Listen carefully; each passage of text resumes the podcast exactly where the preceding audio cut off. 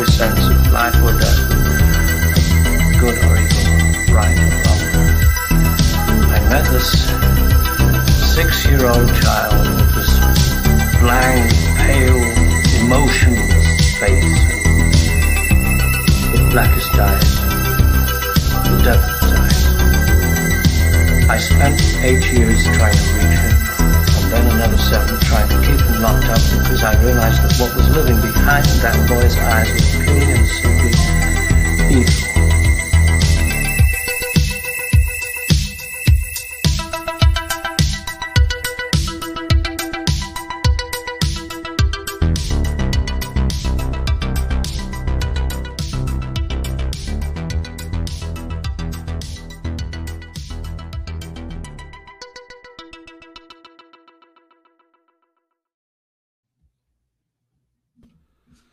Hey, what's going on, everybody? Welcome back to Let's Talk Movies. I'm Brad.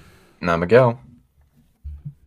And today is Saturday, November 18th. Holy crap, it feels weird saying that. That we're like less than a week out from Thanksgiving. We are. That's odd. Less than a week out from actually eating some good food. Yeah, it does not... It's crazy. It doesn't seem like that's even remotely possible. But... it is Saturday, and it is Purely and Simply Evil time. Tonight has kind of been a long time coming. We are finally going to start to round out our deep dive into the Nightmare on Elm Street franchise. Freddy. Kind of. We still have the remake to go, but we have an idea for a different series later on in Purely and Simply Evil to kind of talk about different horror remakes from the 2000s and 2010s. So it's kind of like, we'll save that for a little bit later. So this is the last Pace episode on on the original franchise. Even though this is technically its own thing. I don't know. I'll tell you what, New Nightmare is a weird one for me because it's kind of like a Halloween 3. I was such a fan of the original sequels when I was a kid and the original franchise that it took me a long time to finally warm up to New Nightmare and to really like give it a true shot. I mean, I had seen it, and obviously there are cool moments in it, but it's kind of funny, and like going back through the Elm Street franchise, you know, because it, like I had said this before, until this last year when we've been kind of like really sinking our teeth or our claws into this franchise again. I don't know. When I was a kid, I was an Elm Street kid. Like, this was my franchise. It wasn't Halloween. It wasn't Friday the 13th. It wasn't Texas Chainsaw. It definitely wasn't Texas Chainsaw. I wasn't my bar either. I liked all of the Elm Street sequels. And kind of as I've grown up, it's flip-flopped. I actually, going back through this last time and really, like, watching the sequels with... a certain, like, I guess, more critical lens and being more aware of them, I guess, and kind of what was happening. Mm-hmm. It just, they don't seem as interesting to me. I don't know what it is. It's hard. Because it's like, I remember them being so special as a kid. Mm-hmm. You know what I mean? No, I get it. Yeah. Rewatching them as an adult, I'm like, was this really, like, this is what I loved so much as a kid? Like, really? You get a sense of like embarrassment? It's not embarrassment. It's not embarrassment. It's more like, it's more of like a confusion thing, because like Dream Warriors, for example. Mm-hmm. I used Dream Warriors. 10 years ago, I'd have said Dream Warriors was my favorite Elm Street film. But going back and rewatching it, I'm like, it's not. It's really not, you know? I enjoyed watching Part 4 more than I enjoyed watching that. So, I don't know. It's been an interesting franchise to go back and rewatch. Halloween is... I don't know. I don't feel that way about Halloween. But my experience getting into Halloween was different than my experience getting into Elm Street. I was into Elm Street first. I kind of watched the Elm Street films sequentially. I did not approach Halloween and Friday the 13th sequentially. I mean, I've talked about this on the show before. My introduction to Halloween was Rob Zombie's films. Then I went back and I saw like part 4 and the original 78 film and part 6 and then H2O and Resurrect. Like, I was all over the place with the other films. But I watched them in order. I don't know. Yeah, it's interesting. So, and what I was saying is it's kind of flipped. Like, I would have said New Nightmare was kind of one that I wasn't quite as fond of as a kid. And the older I've gotten and the more I've watched it, I'm like, all right, I see what you're trying to do. Like, it's cool. It's still very weird, and it's still very meta, and it's still very Wes Craven. Mm-hmm. But I have more of an appreciation for it now than I ever had back then. So.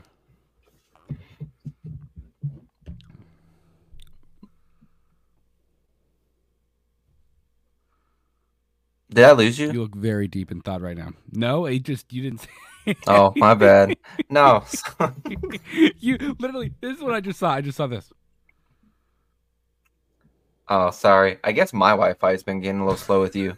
Because you were kind of blagging out. And I was about to mention something to you in the private chat. Yeah. But, oh, I'm sorry. No, you're good. I think now at this point for us, I think it's either going to be you or me with the Wi-Fi.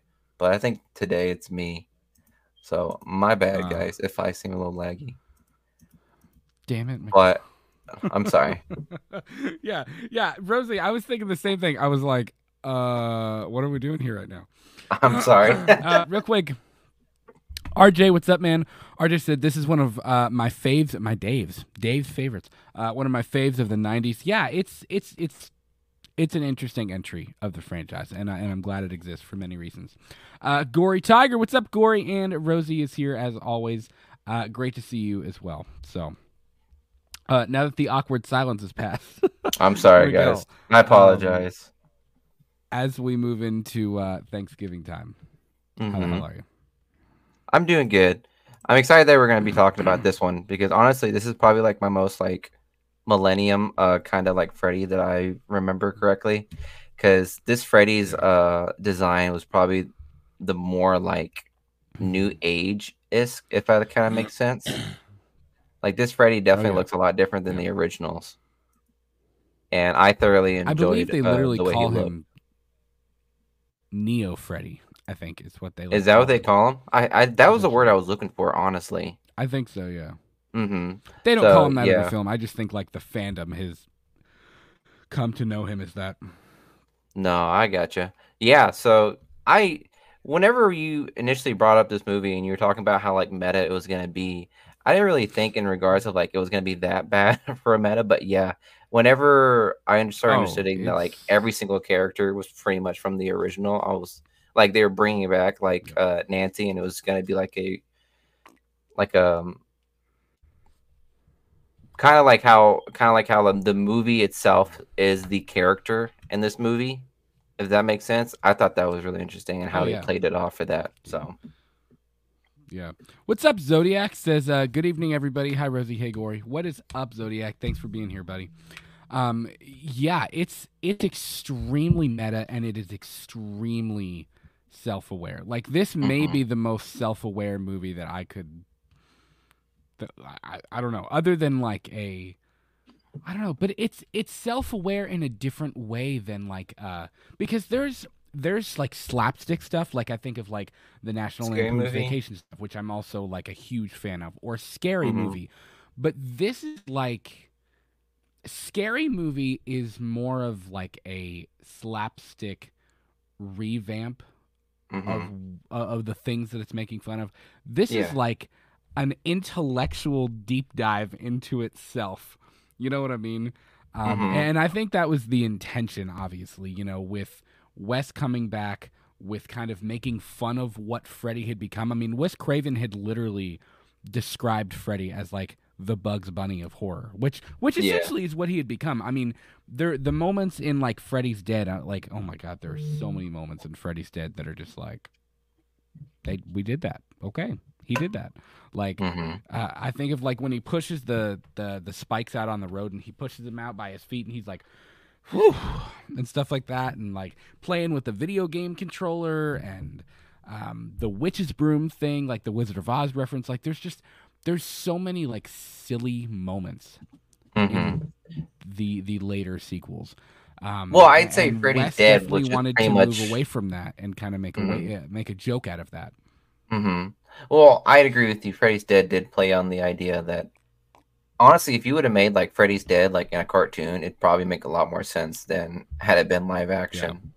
So for New Nightmare to play around with the idea of it being very meta was definitely, I actually enjoyed this take more than playing on the idea of Freddy than Freddy's Dead. If that makes sense, because they try to make Freddy's Dead a lot more serious. Like they try to like say like this is actually how Freddy is, as opposed to how a New Nightmare they just said they're playing off the idea like this is just the character that they created already, and they were more surprised with how it was how Freddy was creating his own character as the movie progressed. Right. So well, and I think part of what I find interesting about the approach, I mean, there's a few things, but like when it comes to Freddy, this idea of Freddy in this film being not even really Freddy, but it's a demon that just kind of has taken the form of Freddy. It's an interesting concept, and it's something that, I don't know, I think Wes was so aware. I think what it comes down to is that Wes was so aware of the fact that this character that he had created that was supposed to be very dark, very brutal things. He was a serial killer. He was a child molester. He was, you know, things that are so dark and so awful. And he became this pop culture figure that kids wanted to dress up as for Halloween, and people had posters of him and pictures of him, and it was just like, I think he was so aware of Freddy's like pop culture consciousness that he wanted to kind of like rip the rug out from under that and turn it into something different, which is why I think that's where the idea of him being a demon comes from. I think when we see the scene of, it's one of my favorite scenes of the entire film, and we'll get to all of this later too, but one of my favorite scenes of the film when they're interviewing Heather Langenkamp, like in the studio or whatever, and there's the studio audience, and Robert Englund runs out as like OG Freddy, like from the original films, which is cool. He got to wear the original makeup, like for a little, which I'm sure he kind of hated. Nod. Yeah.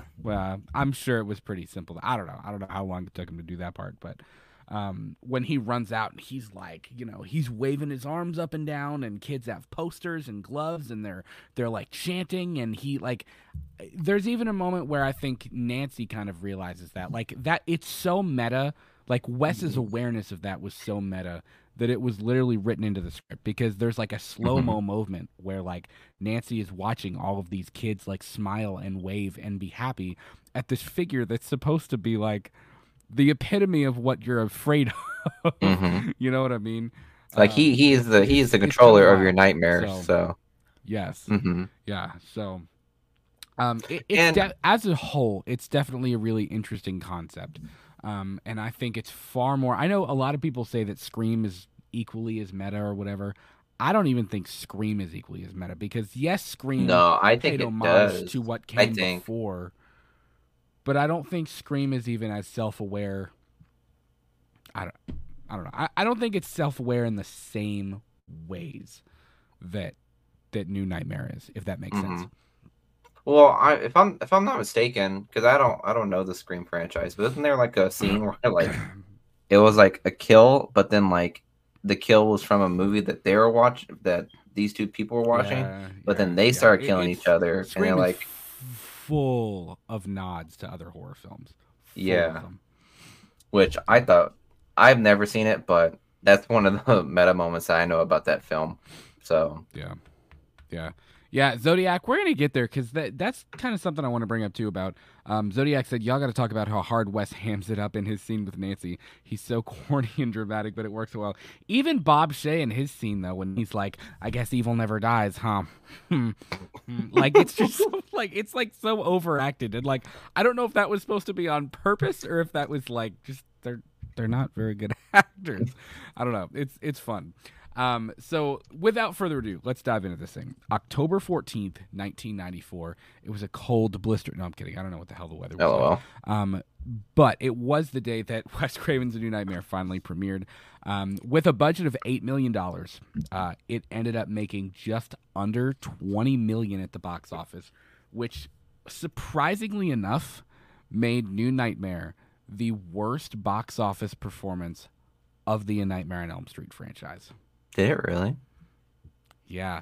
Elm Street 1 made $57 million. Elm Street 2 made $30 million. Elm Street 3 made $44.8 million. 4 made $49.4 million. Elm Street 5 made $22.1 million. 6, the final chapter, which of course was like, okay, people are you're gonna put butts in seats just because it's, oh, Freddy's dead, blah blah blah blah blah. Mm-hmm. Made $34.9 million, and then this had a stark drop. It made $19.8 million. So like, kind of by far, this was mm-hmm. this was the worst performing entry of the franchise. And this was Freddy's Dead moment. Yeah, this was the Freddy's Dead moment. I don't know, and you know, for me, like. Like I kind of said before, New Nightmare was the Halloween 3 of this franchise for me, and because it wasn't related to the other films and kind of part of the same canon and the mm-hmm. same continuity, I don't know, but for some reason as a kid, it didn't quite appeal to me in the same ways that the other films did. And of course, when you get older and you appreciate things and you appreciate good writing and the art of filmmaking and things like that, it's like, oh, like, why didn't I give this a shot more? Like Halloween 3. There are so many things about Halloween 3 that I love. It's kind of nuts. I mean, it doesn't 100% even make sense all the way, you know. Mm-hmm. But it's like, this is still a fun movie. Like, I don't know why I never gave this a shot before. So, like, overall, Miguel, now that you've seen it, now that you've through the Elm Street franchise, what were your kind of thoughts as a whole on New Nightmare in comparison with everything else?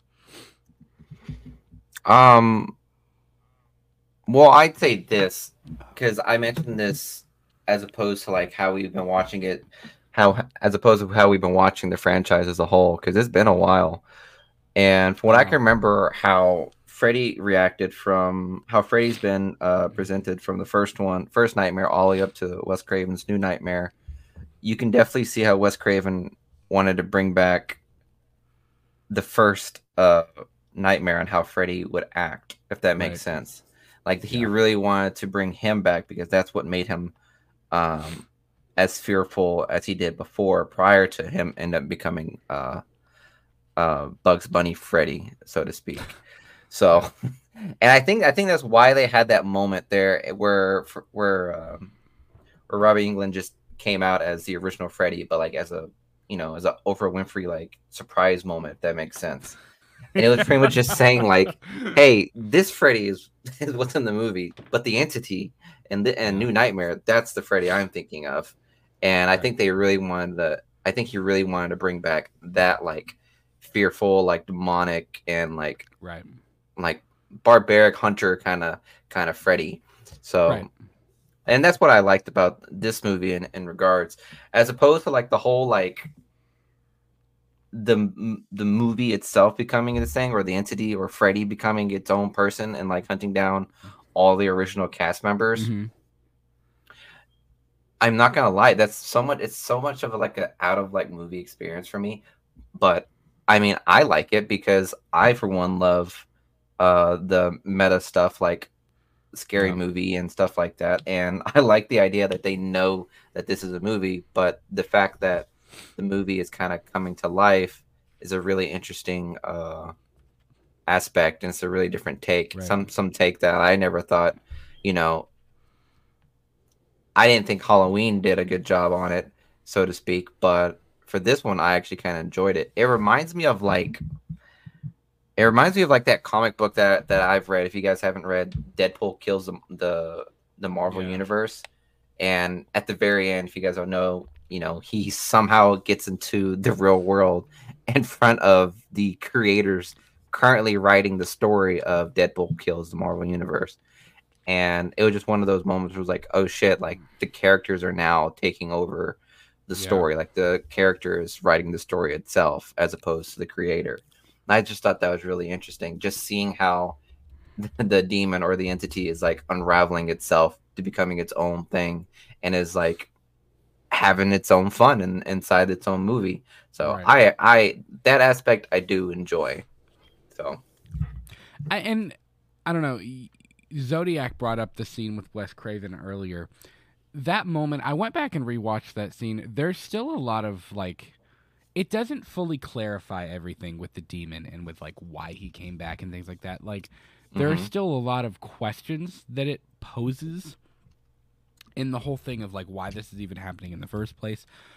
And admittingly, there are a few things in this movie, like largely with the rest of the franchise, like with any major 80s horror franchise, there are shut up and eat your popcorn moments where it's like, okay, we don't need to, like, don't deep dive into it because it's not going to make sense, you know? And there are moments in New Nightmare that are kind of like that, where I even have to remind myself, like, okay, like, as a fan, like, yes, I'm watching Nancy fight Freddy, but, like, it's not really supposed to be Nancy fighting Freddy. You know what I mean? Like, it's Heather Langenkamp fighting a demon entity that is like, but they've both embodied the story of A Nightmare on Elm Street and kind of what's happened. It's interesting. And yeah, Zodiac, I think you're right in that the demon essentially latched itself onto Wes's nightmares and how he, and kind of that's how it entered the real world.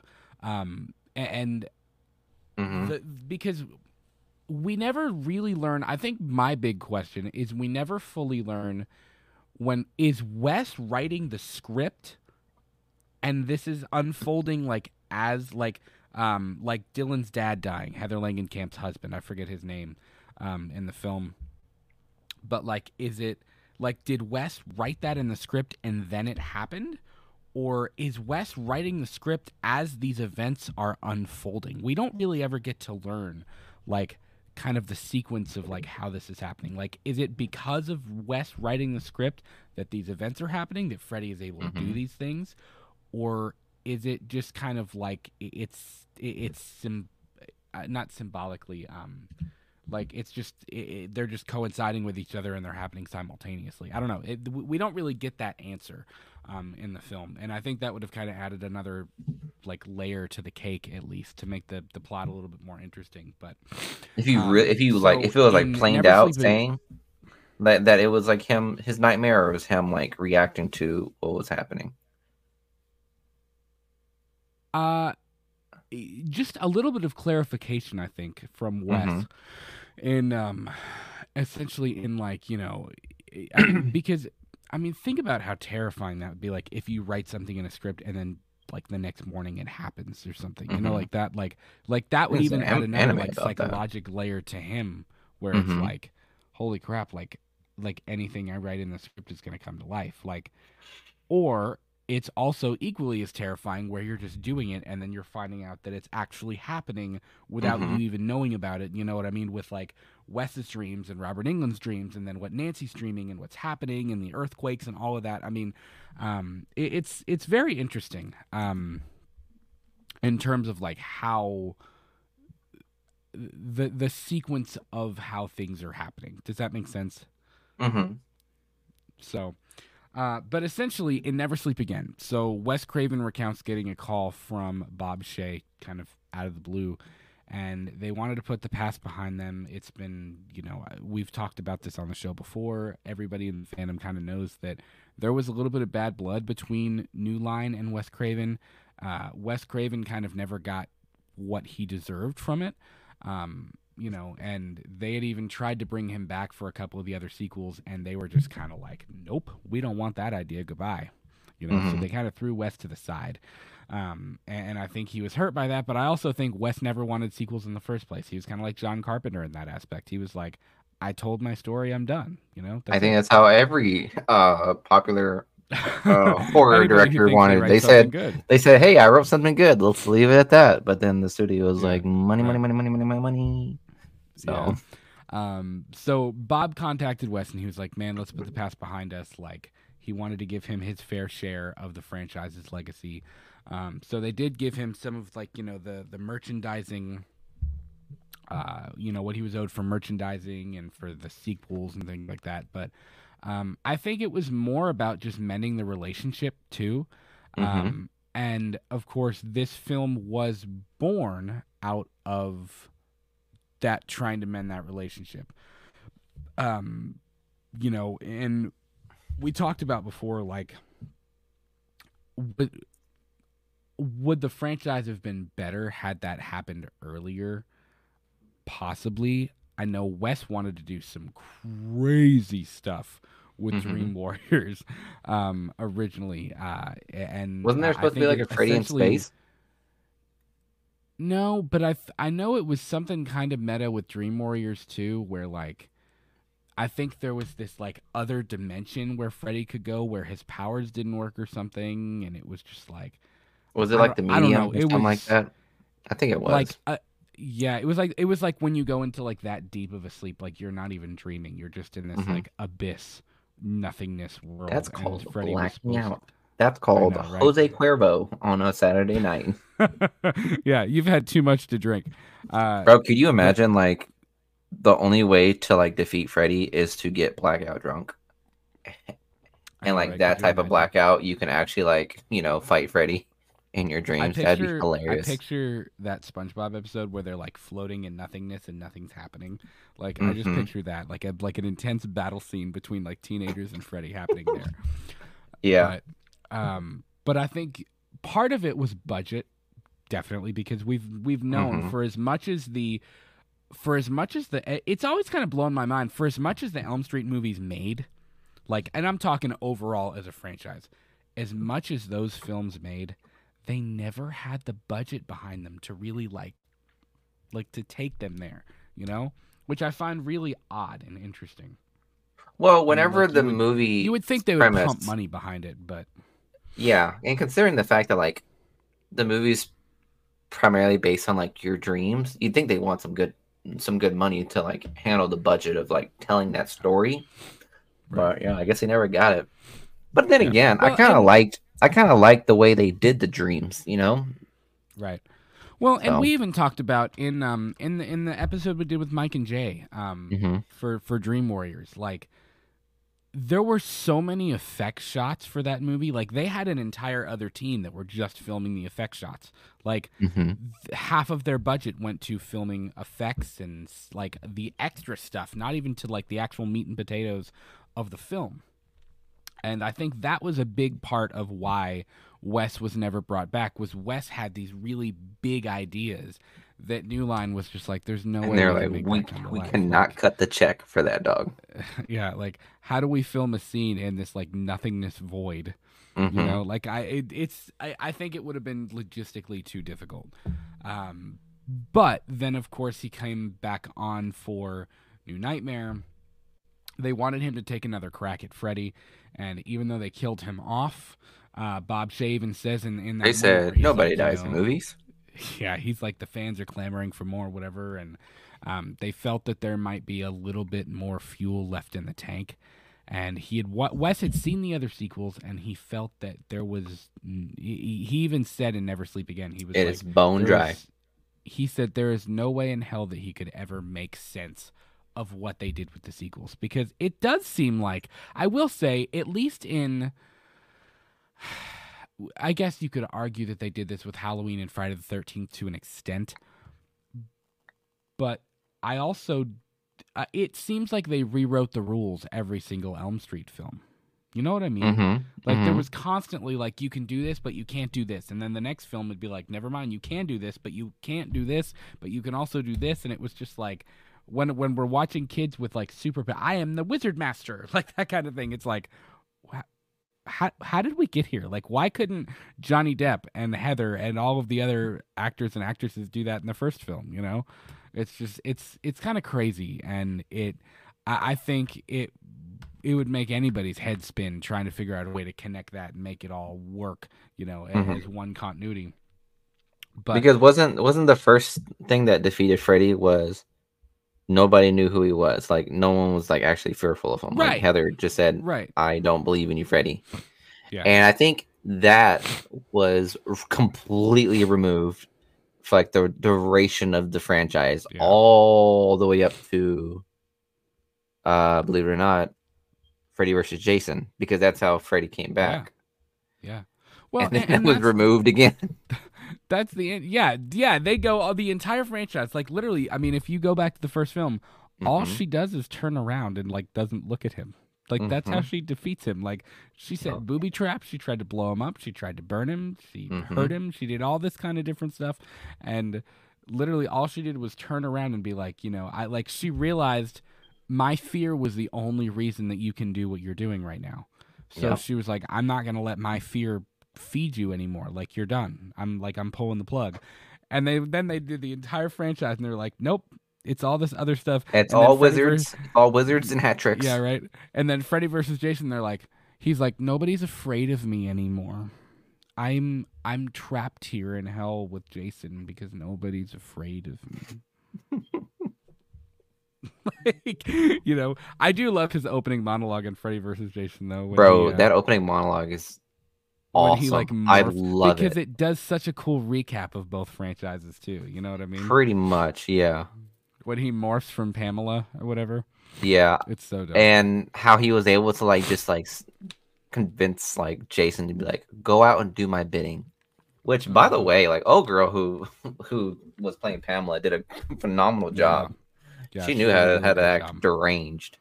But you get what I'm saying. Like, it was kind of interesting how, like, they just completely changed the rules over and over. And I agree with you. They did. Yeah. But then they did the same thing with Wes Craven. Like, I think that's why New Nightmare was the way it was, because, like, if Wes Craven was like, how do I make a sequel to something that you guys completely, like, threw away, like, all the rules? And he's like, well, I'll just make new rules. Dude, that's all I can think of. I bet when they sat down, they're like, okay, we want to do one more sequel. Like, I bet Wes went and watched them all or whatever, and he was like, mm-hmm. okay, it's got to be something completely, like, unrelated and removed, though. And when they were like, why or whatever, Wes was probably like, because you all shit the bed. That's why. like this franchise is, like, all over the place in a million different directions. So it's like the Always Sunny in Philadelphia where he's got, like, the whiteboard and he's trying to, like, connect the dots, but it's not working. He's like, none of these dots connect. So we have to wipe it clean. Yeah. So yeah, it's. Yeah. The rules never made sense for me, but I never always told myself that that doesn't matter, if that makes it just doesn't matter. All it is, all I'm saying is Freddy's fucking with your dreams. Figure out how to defeat him, because for some reason Freddy's like the Predator. Every time you defeat him, he evolves. He knows what he's got to do and keep fucking shit up. So Zodiac made a good point. He made a couple of good points. Zodiac said, you know, like, because we were just talking a minute ago about how, like, Wes just wanted his story to end and be like, he told a good story, cool. And then Zodiac said, then Bob Shea came along and made Freddy a car. Bro, but really though, when he's straight up a car, like, yeah, and he traps them in. And then also, you know, I've thought about this. Would Freddy in the Hood be better than A Nightmare on Elm Street 2010? Not the Freddy in the Hood part. That's a weird segue. I shouldn't have started out that way. Possibly it might be, what? Although I think because Rosie said Freddy in the Hood. Oh, like Leprechaun, Back to the Hood and In the Hood, bro. The Leprechaun, that Leprechaun movie was so dope. It got a sequel to that area. I loved it. Anyways, he said Leprechaun in the Hood, Leprechaun Back to the Hood. I loved it. Yeah. I don't know. Honestly, I love that franchise. To be fair, Zodiac, I actually dig Jackie Earle Haley as Freddy. Like, I don't mind that version of Freddy at all. It's just the CGI and the makeup. Like, he looks like a decaying testicle, like, straight up. But Jesus Christ. Other than that, I think it was pretty good. But anyways, I don't even remember.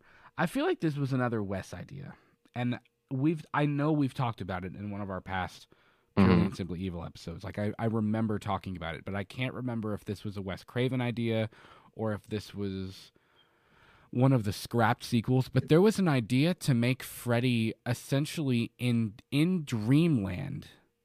Freddy was this old man, and nobody was afraid of him anymore, and he had no power, and like kids would beat him up and stuff.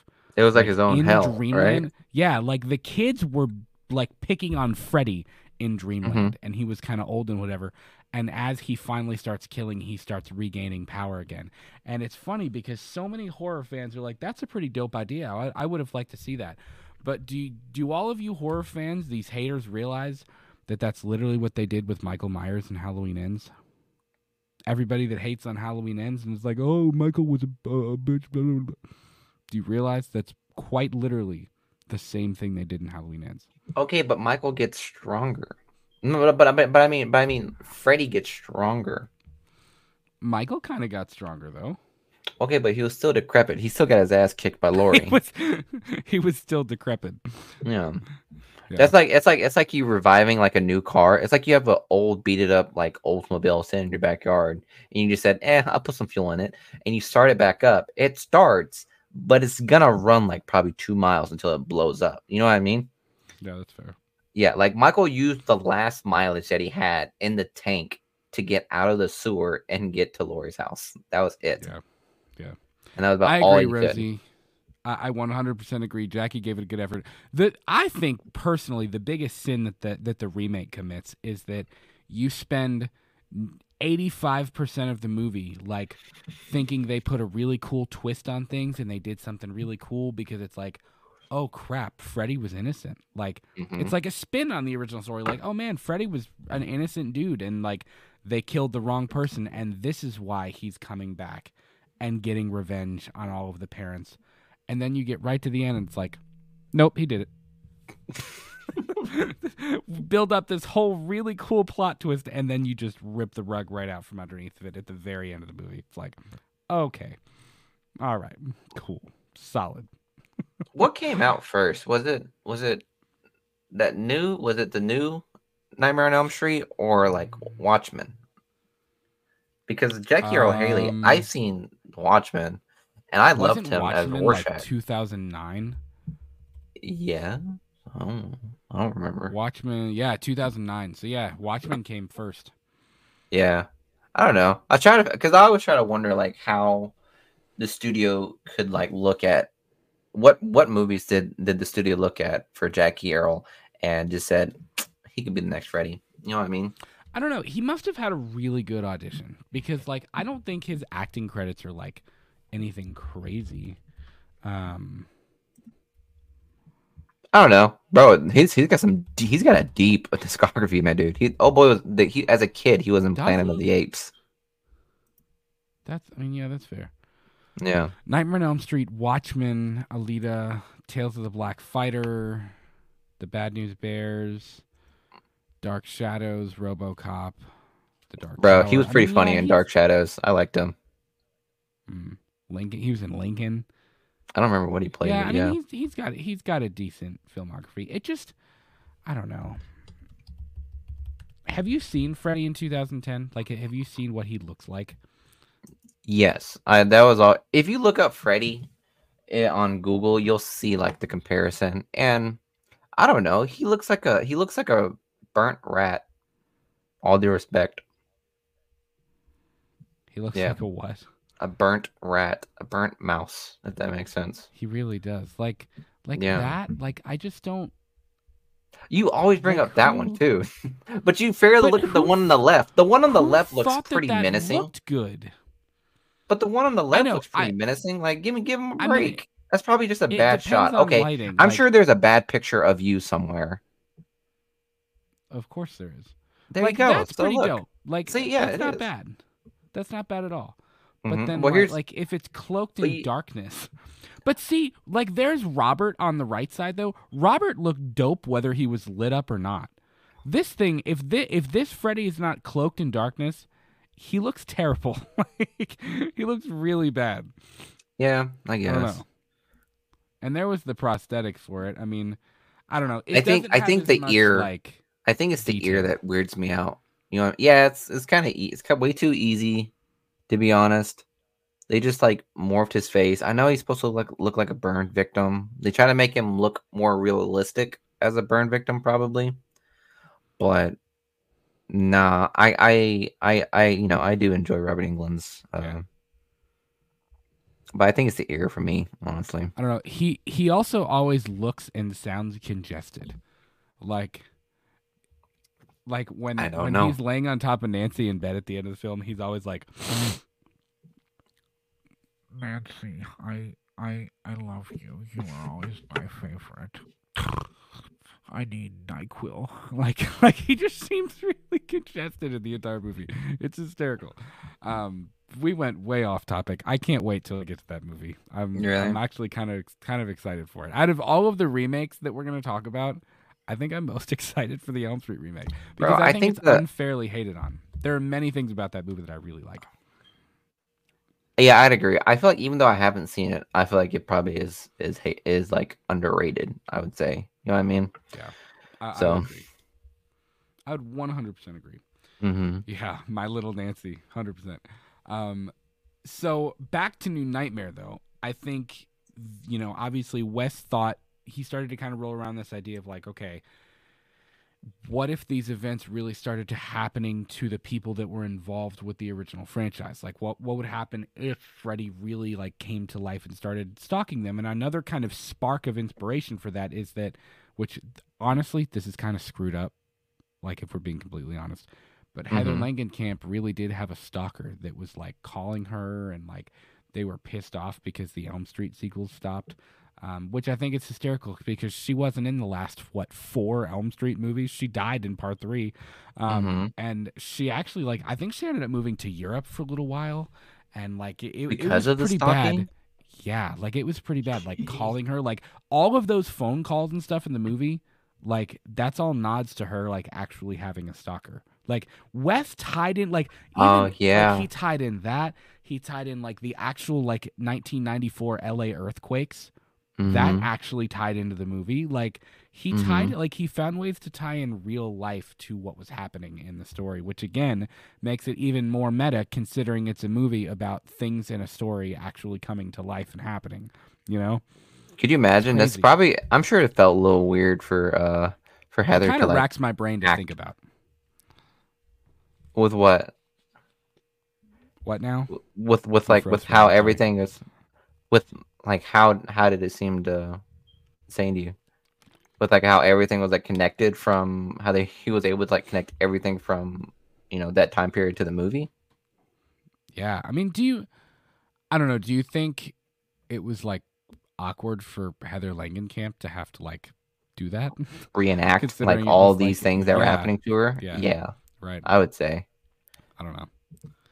And I mean, I guess it adds like another creepiness factor. Like maybe he thought he was going to make it even more creepy, even for them to take bits and pieces of their actual lives and like use it in the film. You know what I mean? Like because they are so forever entwined with A Nightmare on Elm Street.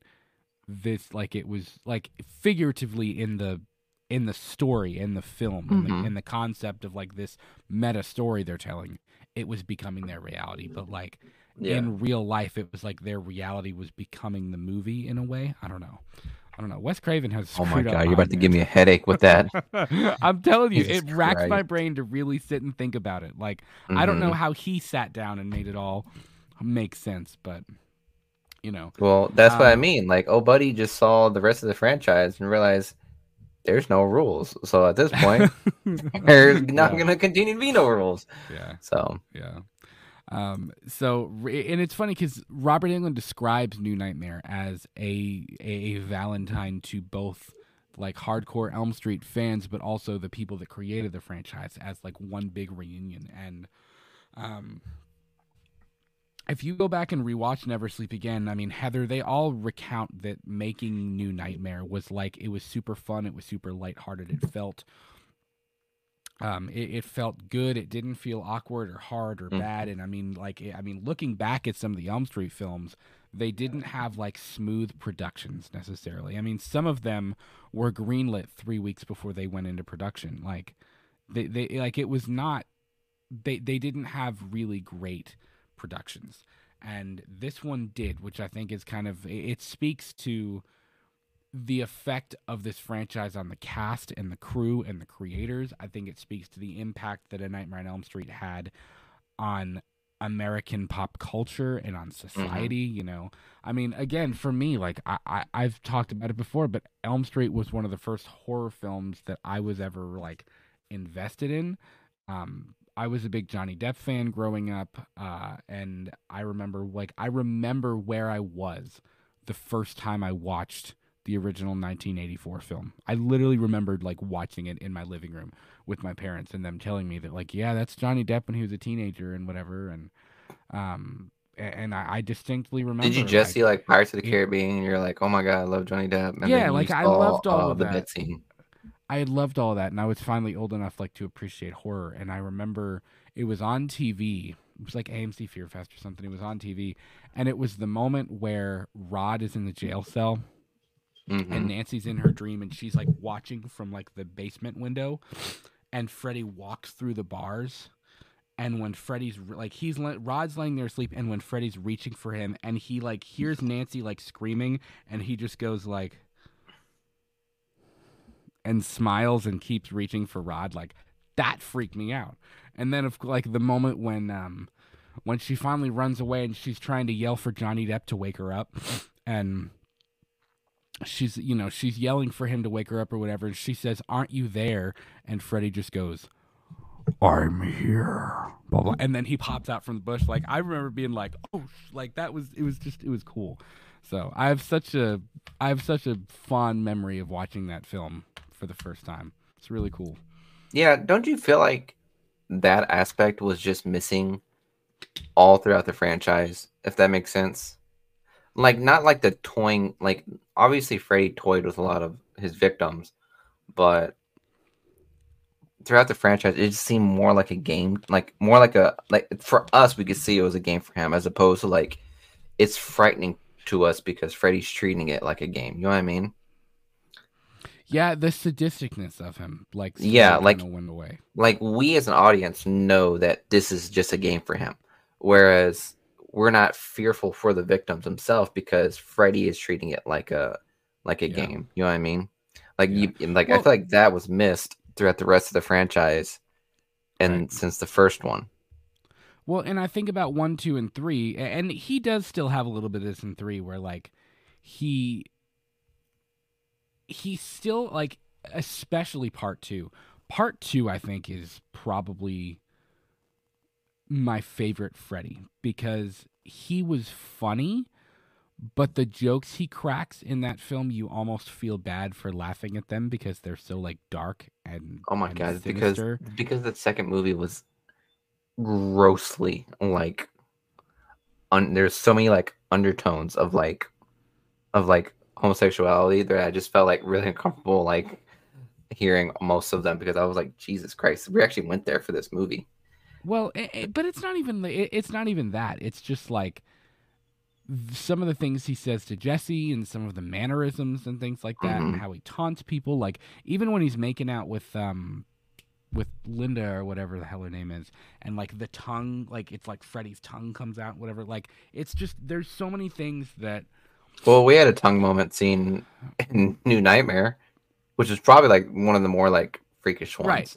Well, for me, at least. And I mean, but again, I think in this film he wanted to go back to like what we just talked about with me. He wanted people to be freaked out by Freddy. He didn't want him to be this pop culture fun icon. In the later sequels, it's almost like he's just doing what Freddy does. Like there's no like what made Freddy scary was that like he gets some kind of sick pleasure out of doing this, you know what I mean? Yeah. And in the later things, it's just like he's just doing what Freddy does, you know.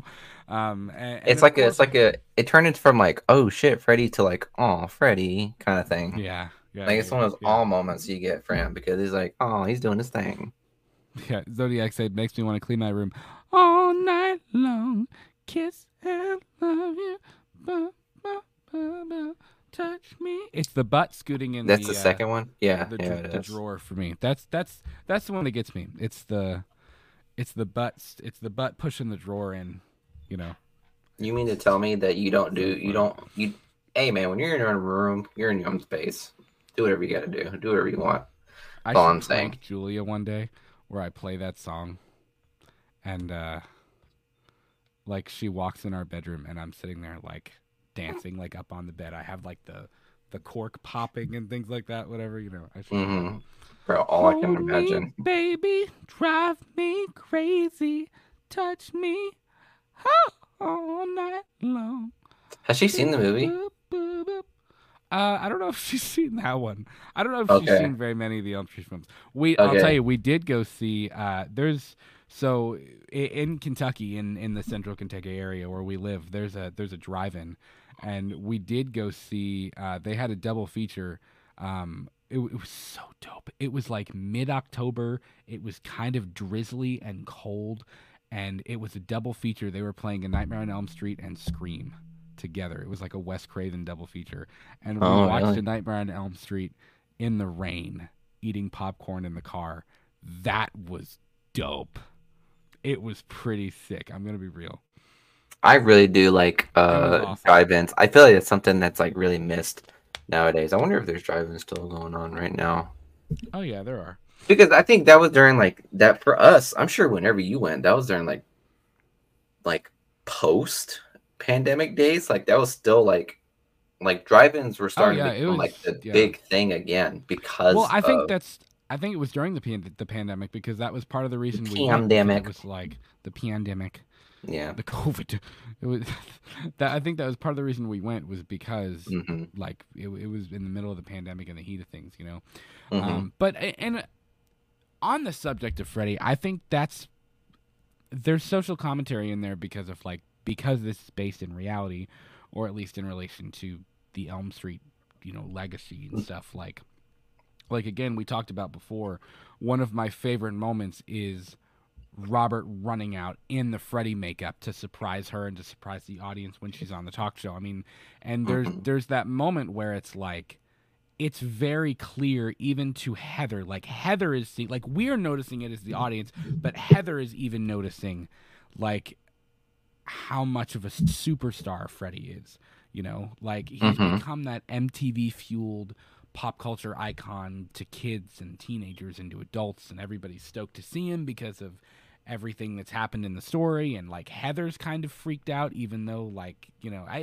it's a really cool like reversal and like step back to see like, you know, because you hear it all the time about actors not being like Jamie Lee Curtis said this for 40 years. She was like, I never dreamed that Halloween was as big as it was until people started wanting her to come to conventions and things like that. And then she was like, what? Like you want me to come to conventions? That was a big deal. I didn't know you liked Activia that much. So like, I don't know. Yeah. Activia. Could you imagine if people just showed up with like the 4-pack of Activia, and they were like, "Bro, I would."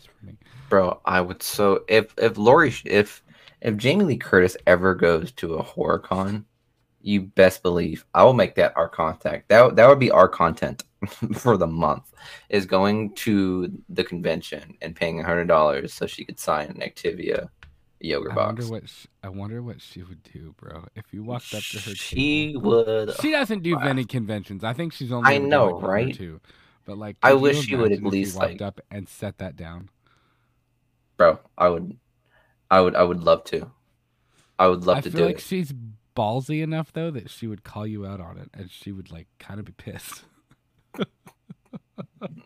I don't know, but that's you think really so? Funny. She wouldn't be that bad. She wouldn't be that mad. I'm also afraid to ever take you to a convention if she's going to be there, though. Like I feel like if she was ever announced for something, like we've talked about going into H50 in California in 2028, and like if she was ever announced, I'd be like, never mind, we can't go. You know? LOL. No, I think I would be respectful. I would say, can you please sign my Activia cup, please? I would say please twice. It even sounds stupider when you say it out loud. I picture you walking over, literally like you walk up to your table and like all of these people in front of you are like, Miss Curtis, it's such a pleasure to meet you. You know, whatever you changed, Laurie Strode changed my life. Blah, blah, blah. I love you. I love you. I love you. And then you walk over and you're like,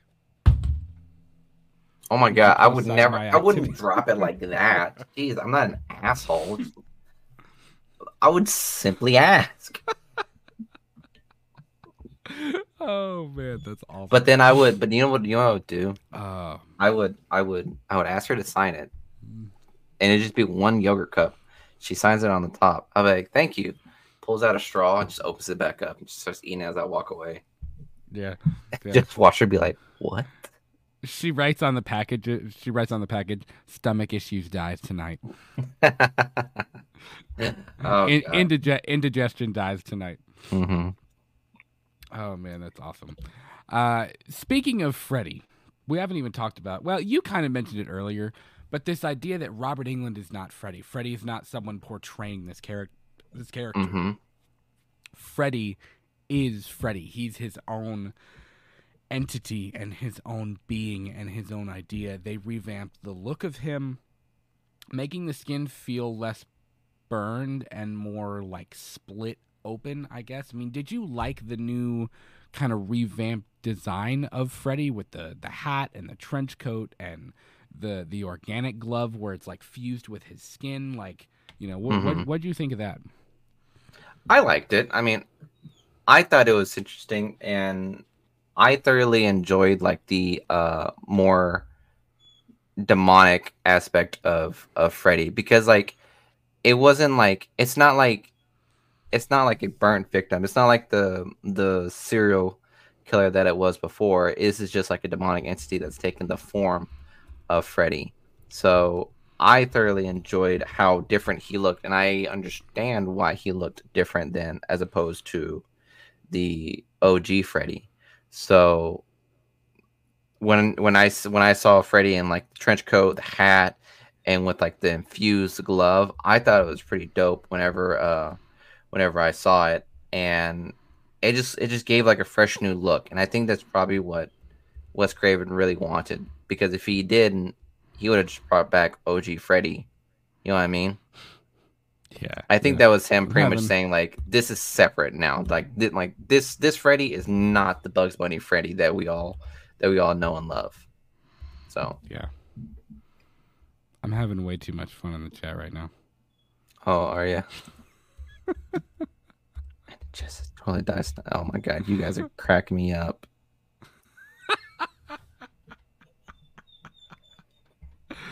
Oh man. Hold on, I got one more. Oh my goodness. Heartburn dies tonight. That's fun as fuck.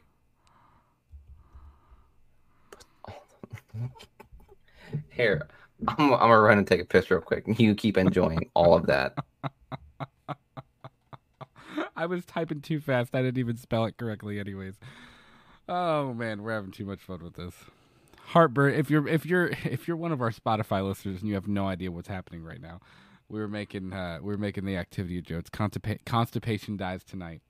Heartburn dies tonight. Toilet dies tonight. True constipation never dies. Oh man, I'm too tired for this. But yeah, I honestly back to New Nightmare. It's actually staying on topic with this thing. I don't know. For me, I think I like the concept of Freddy just being Freddy. It would have been tell me what you think of this. It would have been interesting, like, because essentially,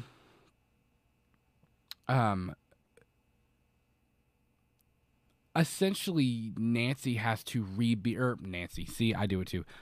Heather Langenkamp has to re-become Nancy. John Saxon has to re-become, you know, Lieutenant Thompson.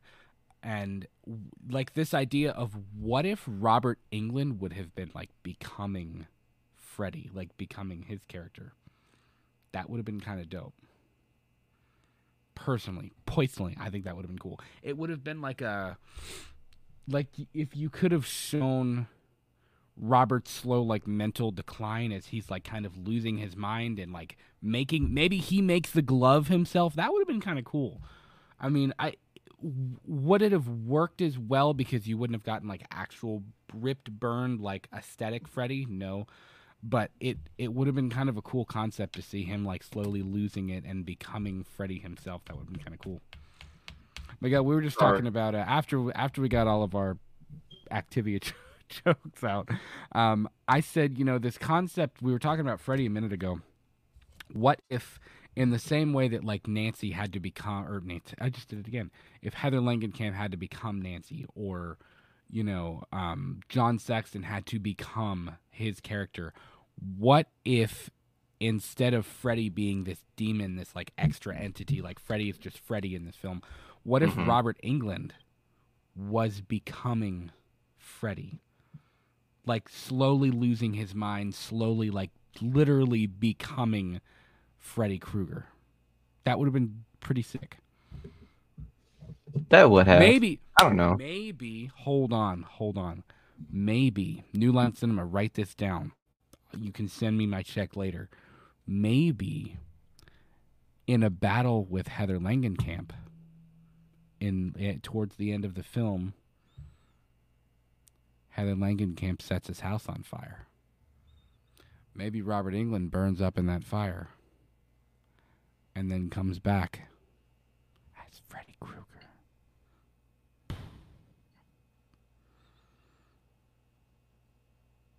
So Robert Englund could have sent me a check. Right? I did Wes's job for him. Nah, I'm sure Freddy's gonna get a remake soon. It will. Yeah. So who knows? That could be a good idea. But I doubt they will. I doubt they want to do anything that meta. They're not gonna do this again. Yeah, I don't think like this meta stuff is gonna be like the. I think that kind of stuff died in like the early 2000s. If that makes sense. Yeah. I think it worked for its time. It was a time period thing. I mean, it worked in the 90s. It worked. It worked for what it was trying to do, but it also, like you said, I don't know that it would work quite in the same way as it did, you know, as it did then. I think people were itching for something more, and I think this was kind of different. I mean, this didn't do like. I mean, again, it was the least grossing film of the franchise, or the poorest grossing film of the franchise. Like. It didn't do incredibly well. I don't know that it would do incredibly well today. I think if Freddy's going to come back, which he will at some point, I think Freddy needs to come back in a remake. I think that's kind of where we're at. I think it needs to be a remake. Now, whether it's a TV show, I think it needs to be a movie, Freddy vs. Jason sequel. I need Pamela and Jason back, and that would just spark off new stuff for both Jason and Freddy. Okay, but you know Robert Englund's not going to do that again. I'm just saying, recast. Like, there's no way. Recasts are always possible. I don't like that idea. You don't like that idea? I'm like, just redo it. Just have at it. Do something different. Do something fun. You know, Zodiac said, I can totally becoming Freddy. But I also like the way it was because it's something different in the case that different was working well. Yeah, I mean, I like it for what it is. I think Freddy's cool. I do like the trench coat and the hat. I think the trench coat's kind of a cool look for him, you know, which again is kind of a nod to Wes's inspiration for the character in the first place, because if you've heard, he's supposed to wear like a trench coat, and he's the man in the trench coat. Yeah, like the guy walking by his apartment that saw him and started to like play around, like mess with him or whatever, like the homeless dude or whatever. I mean, he was supposed to look like that, you know. So this is kind of it. There is something though, like I think Wes Craven just like saw Home Alone and just immediately got scared of that guy. Yeah, I do wish that it would have been a little more tattered and a little more whatever. Like Freddy in the original film looks grungy, and as the series went on, he got cleaner, if that makes sense. Like the sweater wasn't as dirty and tattered. His skin wasn't as like nasty and wet and burned and grimy. Like, and in this film, like it's not the skin texture that bothers me, and like the splits and everything else and the burn marks, but like the sweater, the trench coat, hat, it all just looks like clean. Like he just bought it out of like a Macy's at Christmas time. Like we're talking about Neo Freddy, right? Clean. Yes, it's super, super clean. Like I don't even know if you can see it on the thumbnail. You really can't. On the thumbnail, it's not as obvious, but like there's something, I don't know, there's something too clean about the look of the clothing that I wish it would have been a little bit more tattered to match like the glove, to match. Did Freddy have like an animatronic glove? Was it animatronic the entire time? I don't think it was. It was like when her husband is kind of like making the, like because he's a special effects artist, when he's making the glove at the beginning and she doesn't know it, they're working on Wes's new film or whatever. It is animatronic then, but I don't think it was animatronic when it was like on his body. I think it was just like part of him. Which, by the way, that's probably one of my favorite scenes. The glove, the wild animatronic. Yeah. It's a crazy way to open a film for sure. Zodiac said, y'all are going to think I'm crazy, but Bradley Cooper would be one of my top picks for a new Freddy. If he got super skinny and grow his hair out, he's got the look. That's an interesting pick. Yeah. I see that. I just don't see, Bradley Cooper taking that position. You know what I mean? I know don't see him taking that role. Yeah. Oh, man, I apologize. But I do agree with, yeah, I do taking that role. I do agree with them saying they should cast an unknown. I think an unknown character would be wise. I agree. Because I've tried to think like who I would cast for Freddy, and like I don't. Mm-hmm. A lot of people have said Kevin Bacon. Here's the difference, okay? Man. Here's the difference. Too old. I think that when it comes to blockbuster superhero movies, it makes sense that I want to like cast high dollar characters. You know, like it makes total sense to do that. But when you're talking about horror, I think that with all respect to the horror community, that it's such a niche genre that I think it opens the door for so many other like different actors to like go in and really try to use their chops to try to do something with such an iconic character, because that's how it started. That's how horror was back then. That's why we have these like high-powered characters still around. It's because they started off in horror. That's how Johnny Depp got his start. That's how a number of these characters. That's how Jason Gordon-Levitt got his start. Like, you know, he was like, you have these A-list characters that were in these horror films back then, that I think that the horror community or the horror genre itself should keep going with that aspect. You know what I mean? Like stay as a door for new coming actors to come in and just try things out so that they can see, so they can become better actors. Right. So yeah, I mean, I agree with that. And it's funny because like one of the things that we haven't even talked about yet is and arguably one of the better things about the film is Miko Hughes as Dylan, as the kid. And of course, like if you've seen, I know we kind of talked about it in the chat a minute ago with you both. If you've seen Dylan's New Nightmare, the Cecil Laird film, Dave McRae played Freddy. Miko Hughes reprised his role as Dylan Porter. That was really well done. And we really expand on Miko's story and his trauma and kind of what's happened to him. I think it's not going out on a limb to say that I think without a great performance from Miko Hughes, New Nightmare wouldn't have worked. Because kind of the same way, and in the same way that like we just talked about with watching Robert Englund kind of like this concept of like what if it would have been Robert Englund slowly losing his sanity and kind of going crazy and becoming this character, like it's the same thing. Like Dylan kind of like lost his sanity throughout the movie, and of course he went through traumatic things. His dad dying, he's having nightmares. You know, Freddy's kind of getting into his head too. Like, there's so many cool things that happened in that film. You know, that Miko had to really kind of nail in order for it to work, and he did. You know, he's not I will say, and I think this was on purpose, he's not a very like relatable kid, because half the movie he's kind of just like weirded out and like silent and looking off into like nothingness, you know? He gave me like Sixth Sense kid vibe. I mean, so, which I mean, Zodiac, I can't. Right. Zodiac, I'd agree. Yes, was good, but the dialogue between him and Nancy was terrible. Yeah. Pretty weak. Yeah.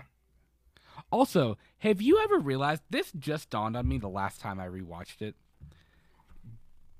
So at the end of the film, after they defeat Freddy, whatever, they get out of his dream world, whatever, and Wes has left the script in Nancy's house, which that doesn't make any sense at all.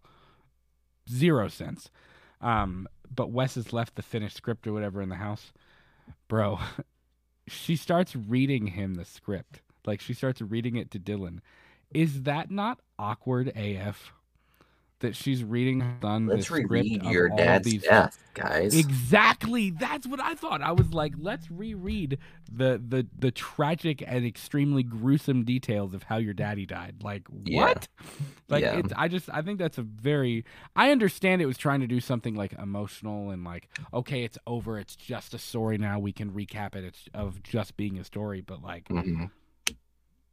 Bro, can you imagine? Imagine again, like a morning horror story told to you. You know what I mean? Like, you wake up in the morning, and it's like, "Hello, son. Let me read you a scary story now." Like, you ain't give me eggs or bacon yet. Like, give me a break. Well, and it's also like, bro, just lived it. He doesn't need you to reread it to him. Like, it's been the dude's last week and a half. You know. Mm-hmm. Yep. And again, I think part of it, like, in saying that Miko Hughes did a great job, Heather Langenkamp did a great job in kind of the unraveling of her realizing, like, when she sees John Saxon outside the house or whatever, and he calls her Nancy, and she's like, why did you call me Nancy? Like, why did you just call me Nancy or whatever? And he kisses her head and says, baby or whatever. And he starts, like, he's falling back into the character. Like, Heather Langenkamp does a great job of showing her kind of, like, her mental state deteriorate and her kind of, like, having to, like, wrap her brain around, like, what's happening, because not only is she dealing with the death of her husband, and she's dealing with the phone calls and the dreams and seeing Freddy and, like, but also trying to understand, like, what Wes was saying about her having to play the character again, and she's having to watch her child kind of slowly descend into madness and give in to Freddy. And I mean, there was a lot going on there, and Heather did a really good job of poor Nancy. That's what it gave me. Portraying that. Yeah, definitely. So, but yeah, I mean, I think Miko was a big part of the reason why this film was successful. I don't know that it would have been quite as impactful if he wouldn't have done a great job with his character. And again, his character is not a super, like, he's not a relatable kid, you know? He's honestly, he kind of makes you super uncomfortable for the majority of the film, you know, just because I don't know. What the one that gets me is when I'm trying to think, when she wakes up in the middle of the night and he's not in bed or something like that, and she's walking around the house in the dark, and she finds him watching A Nightmare on Elm Street on TV, just like standing there with Rex, and he's that scene, whatever. That's creepy. What about the... In light of everything that had been happening, you walk in the room and he's just standing there watching the movie. Like, that's messed up. What about this? What about, like, the Exorcist scene? Whenever she's, like, dreaming and he's in the hospital and he just, like, rips through the bag and just starts throwing up on her. I was like, bro, what the hell? Yeah. The whole hospital sequence was really cool. I really enjoy that film. And I know it was kind of just a rehashing of Tina's death in Elm Street 1, where kind of Freddy's dragging her up the wall and stuff, and it's just cool. Like that's one of the few, like, kind of jokes we get from Freddy in this film, when he's dragging her up the wall and he leaves her and runs over to Dylan, and he's like, you know, hey Dylan, did you ever play Skin the Cat? And laughs and runs back up the wall and starts stabbing her and stuff. Like, it's one of the more, like, fun moments. I say fun as he's killing somebody, but, like, it's one of the more joking moments that we get with this Freddy, you know, and less serious. I will say, I went and rewatched the scene today just because I really like it.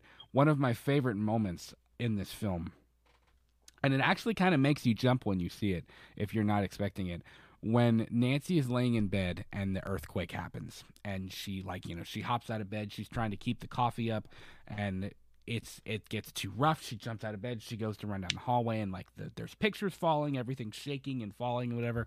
And she walks back to her bed, and the closet door has opened. The coffee pot has fallen on the ground, and the ground, and the coffee pot's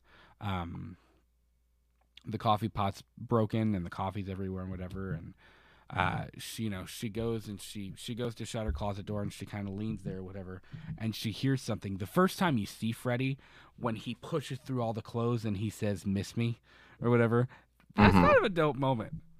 That is, yeah. Like, even the way he kind of looks at her and smiles and says, "Miss me," and then he jumps out of the closet and starts slashing at her and stuff, and they kind of have that moment. Like, it was really cool. Like, that's one of the best moments of the film for me. Because that's the first time we get to see their, one-on-one, it's not just his voice, or it's not just a nod, or it's, it's truly, as a fan, you're seeing Nancy fight Freddy again, And that's just, it was really cool. What did you think of the whole ending? The whole ending, when he leaves her the trail of the sleeping pills into the sheets, where she, falls down through the whole, tunnel of sheets, and then she's in Freddy's weird dreamland paradise thing. Well, that's what I don't think. Strange. I don't think it was Freddy's dreamland. I think it was just the demon's lair. You know what I mean? Yeah. Because at the end, whenever quote unquote Freddy is defeated and thrown into the fucking furnace, he melts and burns up, and then he turns into the demon. You know what I mean? That right took over Freddy. So I thought that was interesting. I think that was the point of it, saying this isn't the real. This isn't Wes Craven. This isn't the original Freddy. This is just a demonic being that's overtaking Freddy. So, right, yeah. You bet for the real yes, Rosie. There wasn't a real earthquake during filming. It was there was really a series of earthquakes in 1994 in L.A. If I remember correctly, I believe they stopped production and did disaster relief. The crew went and did some disaster relief during production of this film, and the cast and crew went and volunteered, I think. Really? But all of the footage you see, that's what I mean about Wes working in real life things to the script. All of the footage that you see of the overpass that's cracked and buildings kind of crumbled and stuff, that was all real footage that they shot just in LA while they were filming. That's all real earthquake footage. Oh. Yeah. Let me see. What a way to use your environment, right? Yeah. Yeah. Let's see. You looking up? There was an earthquake over there. Yeah. 1994 LA earthquake, Northridge. Yeah. 6.7 earthquake. Damn. Man, it was at 4:30 in the morning. Yeah. Pretty hardcore. I don't know earthquakes, but 6.7, that's big. Because what's it based on? The Richter scale? Yeah. 8 is the biggest, I think, on the Richter scale. Oh. Yeah. Yeah, but let me kind of show you real quick all of the all of the footage you see of the earthquake, they actually shot that in LA. I believe that. Well, it might not be that building, but there's something. I wonder if I typed in New Nightmare if it would pop up. Yeah, there's actual footage of the earthquake in the not of it happening obviously, but of the destruction and things like that. So yeah, it's kind of crazy. Yeah, man, same. We get tornadoes here. It's funny. I've seen. Zodiac said we get tornadoes where I'm from. It's funny because I'm originally from Florida. We're gonna get a lot of them too. Yeah, I'm originally from Florida, so I've seen both worlds. I used to live in hurricane world, and now I live in tornado world. But whatever. No matter where you're gonna go, man, the weather's gonna be fucked. Can't win. Mm-hmm. Yeah, Rosie. I think if when you put, it's funny you said that because as soon as he said that, I think of what's-her-face in Twister when she goes, "We got cows! We got cows!" At the water spout scene. But yeah, it's, I don't know, the ending is kind of strange. Like, it's funny that Wes wanted to make it more like whatever, because I don't necessarily find the ending scary. I think it's just like a fun fight scene between Nancy and Freddy one final time. Like, it's not necessarily super sinister or gothic. It's just like, it was like dun dun dun dun dun dun dun dun dun. Yeah, it's, yeah. I don't know. It was interesting. Like, and of course Dylan being there and the tongue wraparound thing, and when Freddy's trying to get into the little like room he did that they end up trapping. Freddy's eyes, like, whenever the tongue started coming out, I was like, that's frightening. The way his eyes just like yeah, they get real big. I'm not gonna lie. Yeah. What did you think of when they finally burn him at the end? Which I thought it was kind of cool they burned him too. Like, just because of Freddy's history and what the character is. Like, yes, like a very poetic ending for the character. When he actually turns into the demon and then, then he goes away. Mm-hmm. That's what I mean. Like, that's where I was just like, bro, there really is zero fucking rules in this goddamn franchise. Because I was like, oh, so now fire kills him? Like, this is what's happening? And no, now he's a demon? So, yeah, I remember I saw that and I was like, okay, no rules exist. Just like, you have to be lucky to find out how to kill him, because you know how like there's always like you find out some way through the fucking movie, like that's how you defeat him. But with like Freddy, every movie you just gotta be like, okay, how do we kill him this time? So and this time it was fire. Yep, it was fire. That was it. So yeah, I mean, overall, the again, it wasn't a really, really great box office performance of this film. At least it did. Let me see what it has right now. New Nightmare. Rotten Tomatoes right now. Not that Rotten Tomatoes matters, but I just kind of want to see what it's got. Wes Craven's New Nightmare has a 79%, which is not terrible. On Rotten Tomatoes. It's not bad. I would agree. It's really not terrible. It's got a 66% audience score. You know, again, I think it's the intelligence aspect of it. And I think it's like the meta, like you really have to think about it, you know, thing that kind of made people more into it and that made critics enjoy it more. Isn't it interesting how like you have a film where even if the audience loves it, the critics hate it, and if the critics hate it, the audience loves it? Like it always seems like it's vice versa. Like it's not really. Well, I mean, it's not that far of a difference, like, you know, like, between critics and writers. You know what I mean? Right. Yeah. So. Yeah. But at the end of the day, I think it's a fun. It's a fun entry. It's a different entry.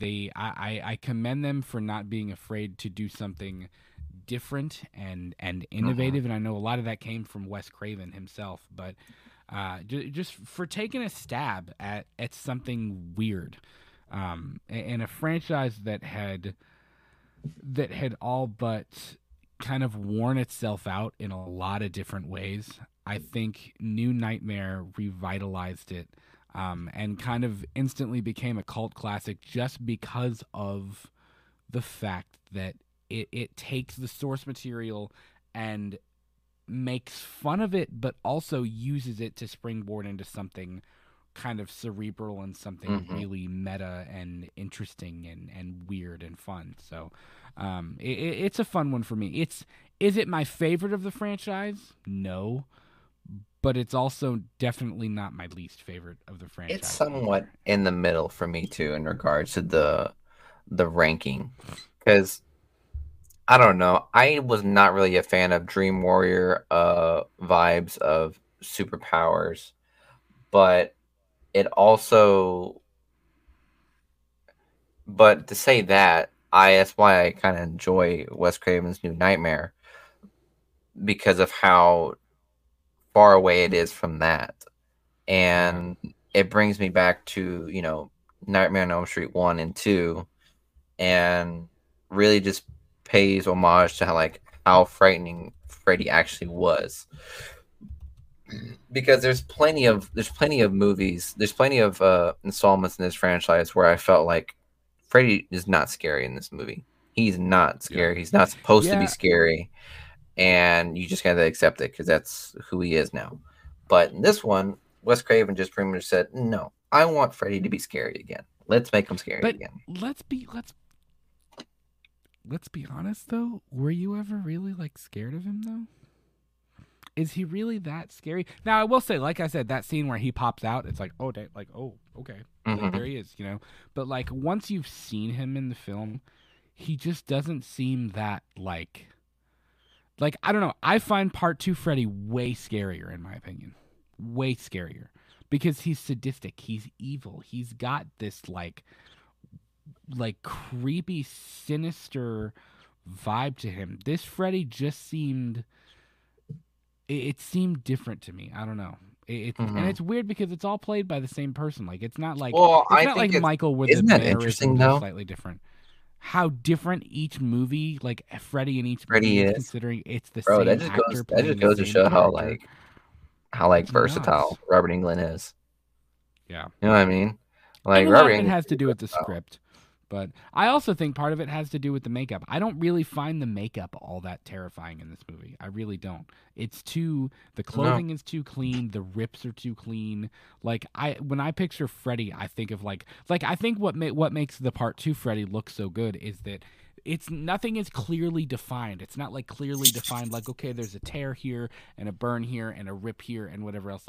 It's just mangled flesh that's wet not and in the right place. Brad doesn't want it. Gross. Yeah. I don't know. So, but it's an interesting one. It's a great film, and it's probably in my top 3 of the franchise. So, Miguel, any final word before we log off for the evening? No, honestly, Wes Craven's New Nightmare was very much a product of his time, and I enjoyed the story that we got. I enjoyed the fact that Robert Englund came back and did another take on what Freddy on how he could act, and I commend Robert Englund a lot for how well he was able to, change it up and give us another Freddy, give us what the fans call Neo Freddy. So, I enjoyed it. I thought it was cool that they brought back Heather Langenkamp and gave her another pivotal role in the movie and gave her an entirely new story. That makes sense. They made them fall in love more with her as an actor all over again, just like how everyone enjoyed her in the older franchise. So she was good. I still find her charming in this movie. I agree. Charm. I like her in this better than I like her in Part 3. In Part 3, I'm going to be real, she's kind of annoying. The character, not Heather. The character is kind of annoying in Part 3. No, I would. When we were talking about that, you said this. You were you said Patricia Arquette's sitting there about to slit her wrist, she's fighting the guards or whatever. And you said Nancy walks in and goes, "Freddy Krueger." Freddy Krueger. Oh man, I enjoyed Heather Langenkamp's character as Heather Langenkamp's character. Right, more than 3. Yeah, you enjoy Heather Langenkamp as Heather Langenkamp more than Heather Langenkamp as Nancy Thompson. Yeah, I would agree. Yeah. Listen, guys, thank you so much for joining us about an hour and a half in. If you haven't already, please be sure to leave this one a like. But that is going to do it for us on episode number 26 of Purely and Simply Evil. That also finally concludes our year-long. I'm sorry. Thank God. Deep dive. Bro, you mentioned Dream Warriors with Mike and Jay, and I thought to myself, I was that's almost a year ago. Yeah. Well, it's wild. Really, it's over a year ago. I don't know when that episode actually took place, but it's over a year ago. Yep. So this one's been a long time coming, and I'm glad that we've made it through, and I'm glad that we get to move on to other stuff. But there is more Elm Street stuff coming. We have not done the remake. Obviously, we're going to get to the remake later on. We've purposely saved the remake. We will, at some point after we've hit the remake, we'll rank the franchise.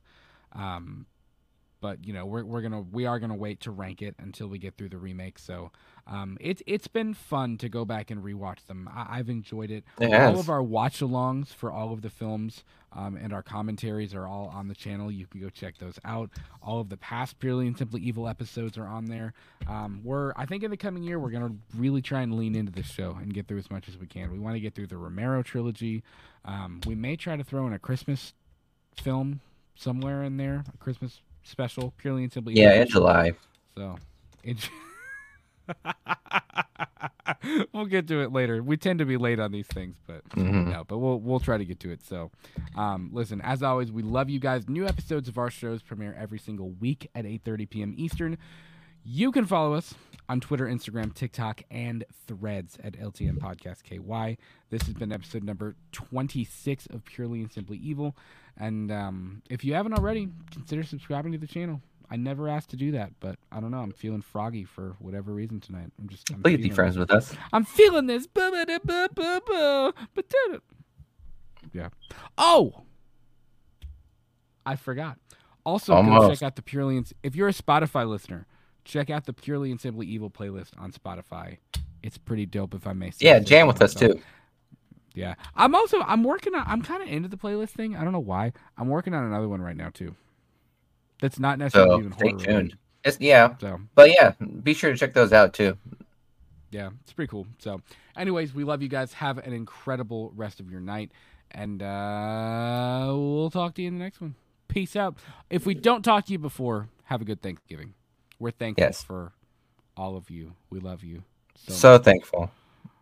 Love you all. Eat all the stuffing. Eat all the turkey.